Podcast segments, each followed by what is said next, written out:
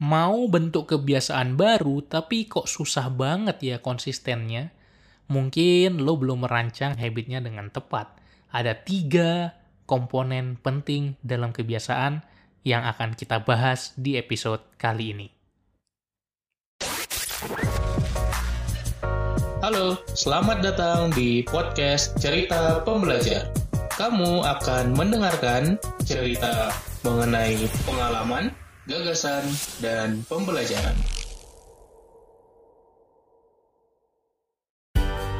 Cerita Pembelajar Season 11 Great Book Ideas Insight buku pengembangan diri yang akan mengubah hidupmu.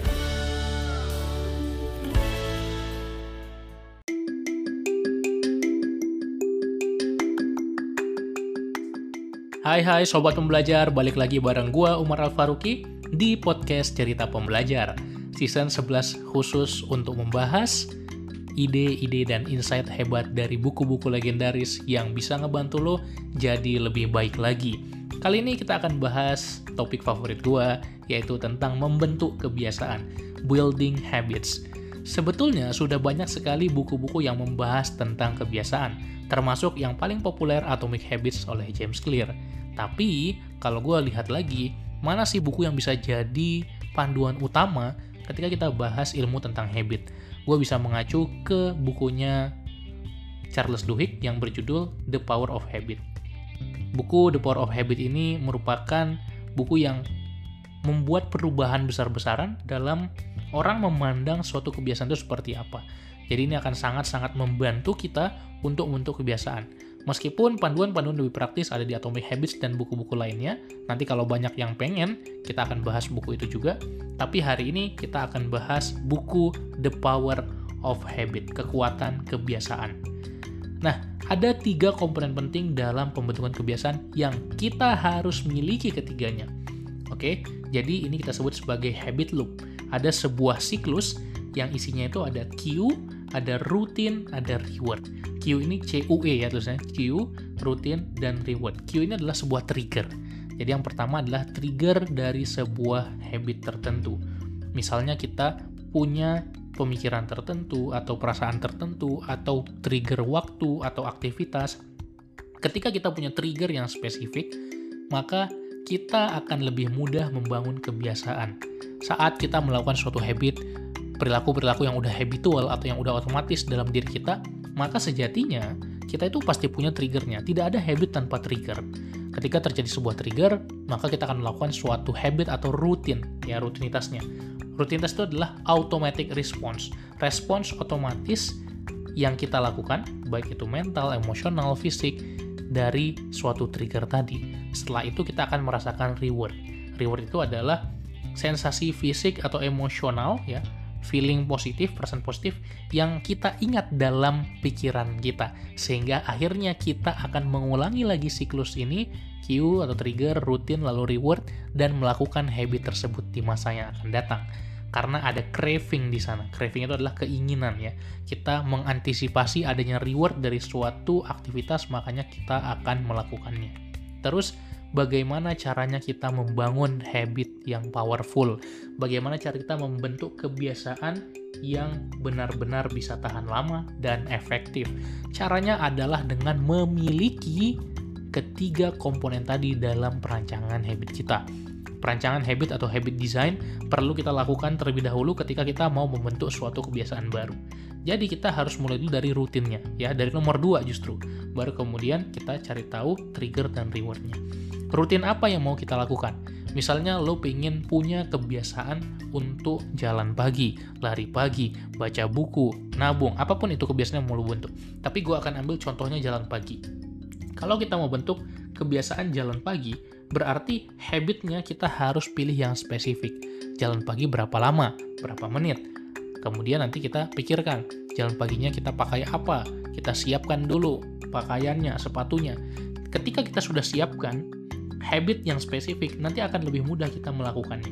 Oke, jadi misalnya kita akan jalan pagi selama minimal 10 menit setiap hari. Nah, kemudian kita masuk ke cue atau triggernya. Triggernya kapan? Oke, karena jalan pagi berarti pagi. Nah, paginya itu jam berapa? Misalnya kita putuskan jam 6 pagi. Kita perkuat lagi dengan berikan alarm di handphone kita, sehingga triggernya itu makin kuat dan kita nggak lupa. Setiap jam 6 pagi kita akan jalan pagi. Kalau jalan paginya masih susah, kita coba buat jadi yang lebih kecil. Daripada 10 menit, mungkin 5 menit. Atau seenggaknya kita keluar aja, jalan beberapa langkah itu udah dihitung. Jadi kita mulai dengan membentuk habit yang mudah dulu. Lalu kemudian rewardnya apa? Apa yang kita rasakan setelah kita jalan pagi? Apa kita jadi semangat, vitalitas kita meningkat, kita jadi berenergi untuk sepanjang hari? Itu yang perlu kita miliki, rasakan dalam diri kita. Kita bisa tambahkan juga dengan reward eksternal atau reward ekstrinsik. Misalnya setelah berhasil kita jalan pagi, barulah kita bisa ngopi di pagi hari. Kalau kita seneng ngopi, atau kita bikin teh atau kita sarapan. Jadi itu sebagai reward dari jalan pagi kita. Oke, jadi gabungan dari ketiga komponen tadi, cue atau trigger, rutin, dan reward kita sebut sebagai habit loop. Nah, kita perlu membuat habit loop untuk membangun kebiasaan baru. Termasuk kalau kita mau berhenti dari kebiasaan lama, kita juga harus memanipulasi habit loop tadi. Trigger dan rewardnya harus sama, tapi si rutinnya kita ganti menjadi habit yang baru. Nah, banyak lagi teknik-teknik habit yang bisa kita lakukan ketika kita mencoba membangun sebuah kebiasaan. Di antaranya apa? Misalnya kita bisa gunakan keystone habit. Apa itu keystone habit? Keystone habit itu adalah kebiasaan apa yang membuat kita mudah untuk melakukan habit-habit lainnya. Nah, jadi kita bisa punya rutinitas tertentu.